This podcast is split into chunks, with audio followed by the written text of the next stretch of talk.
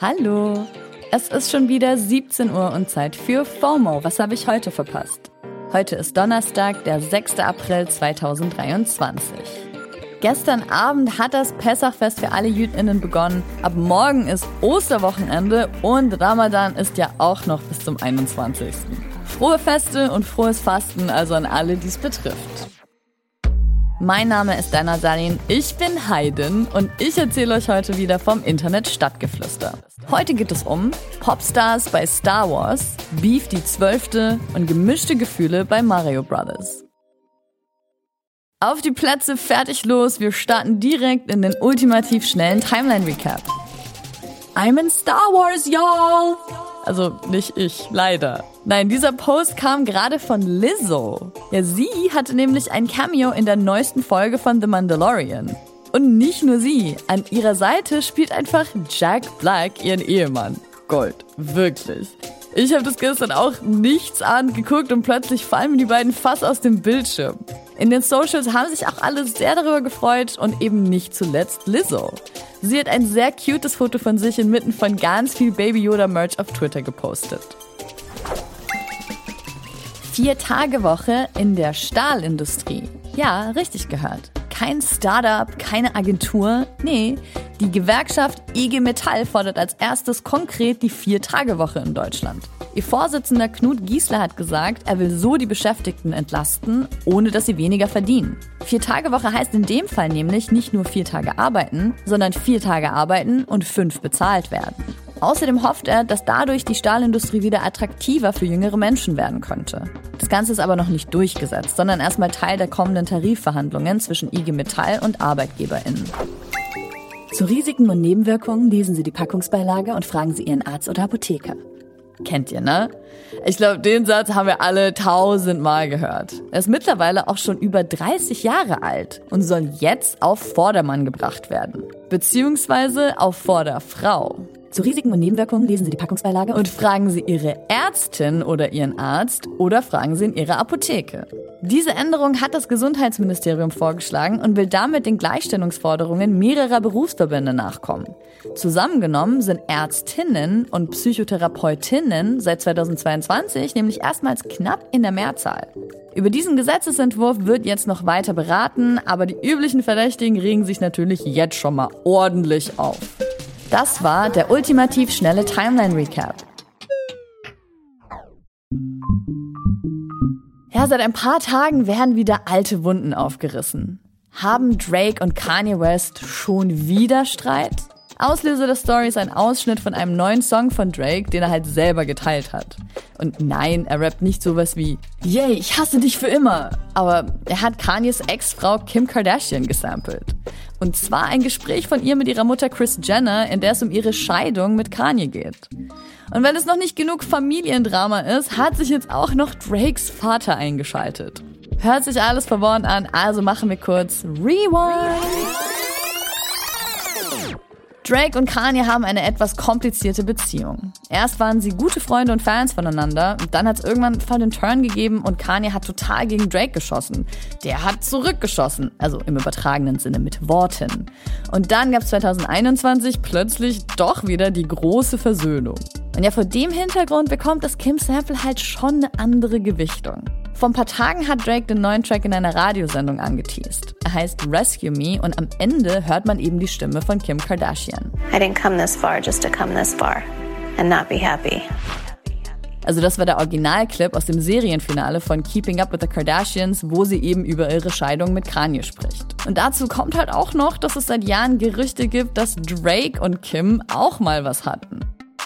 Weil da so viel Geschichte dran hängt, reden natürlich alle von einem neuen Hieb gegen Kanye und das, obwohl der Song ja auch noch nicht mal offiziell draußen ist. So, und jetzt Bühne frei für Drakes Papa. Dennis Graham hat gerade einen Post vom Überklatschblatt T M Z kommentiert und sagt so: "Hey, warum versucht ihr hier Beef heraufzubeschwören? Es ist nur ein Song." Na gut, Dennis, wenn du das so sagst. Also ich glaube, viele würden Drake tatsächlich mehr respektieren, wenn er sich mal klar von Ye distanzieren würde. Aber ja, scheint jetzt kein full-on Diss-Track zu werden. Aber das war's auch noch nicht zum Thema Drake und Disses. Lustigerweise ist Drake noch in einen anderen Diss-Track involviert, der dann doch keiner geworden ist. Childish Gambino hat gerade in einem Interview mit G Q gedroppt, dass sein krasser Hit This Is America eigentlich erst ein Diss gegen Drake werden sollte. And it started as a Drake diss, to be honest. It's like I was like as a as like a funny way of like doing it, but then I was like, this shit sounds kind of hard though. Ja, und dann war der Song halt einfach doch zu gut, um daraus ein funny Drake-Diss zu machen. War definitiv die bessere Entscheidung. Ist halt auch die Frage, ob Rescue Me von Drake jetzt wirklich ein besserer Song geworden ist, dadurch, dass er Kim da jetzt mit reingezogen hat. Sie und Kanye haben sich übrigens noch gar nicht zu der ganzen Sache geäußert. I love it. Und noch ein ganz anderes Battle läuft gerade online. Und zwar zwischen KritikerInnen und Fans. It's me, Mario! Der Super Mario Bros. Film ist ja seit gestern in den Kinos und sorgt für ganz schön viel Diskussion auf den Socials. Weil die Meinungen darüber, ob er richtig gut gelungen oder einfach schlecht ist, gehen super weit auseinander. Auf Rotten Tomatoes ist der Tomatometer, darunter zählen offizielle Reviews von KritikerInnen, gerade mal bei dreiundfünfzig Prozent.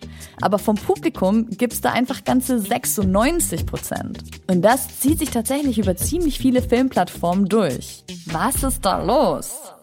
Die Handlung ist wohl der größte Kritikpunkt. Der Film begleitet die beiden ikonischen Klempnerbrüder Mario und Luigi. Sie gelangen aus ihrer Heimatstadt New York in magische Welten und müssen am Ende natürlich den großen Bösewicht Bowser besiegen. Also die Story ist sehr stringent und ohne Überraschungen und alle Charaktere verhalten sich genau so, wie man es von ihnen erwartet. Für viele FilmkritikerInnen scheint es einfach zu lame und vorhersehbar zu sein. Aber für viele Fans ist das genau richtig. Ich stecke ja auch in einigen Fandoms drin und ich will zum Beispiel nicht, dass sich die Figuren, mit denen ich aufgewachsen bin, plötzlich ganz anders verhalten und irgendwelche crazy Dinge tun. Ich will Nostalgie und wahr gewordene Kindheitsträume.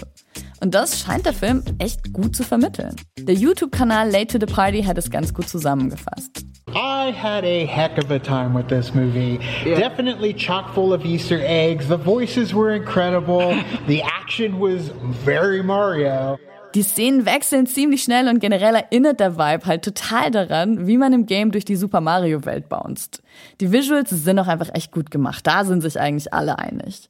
Knallig, bunt und eben randvoll mit Easter Eggs und Referenzen.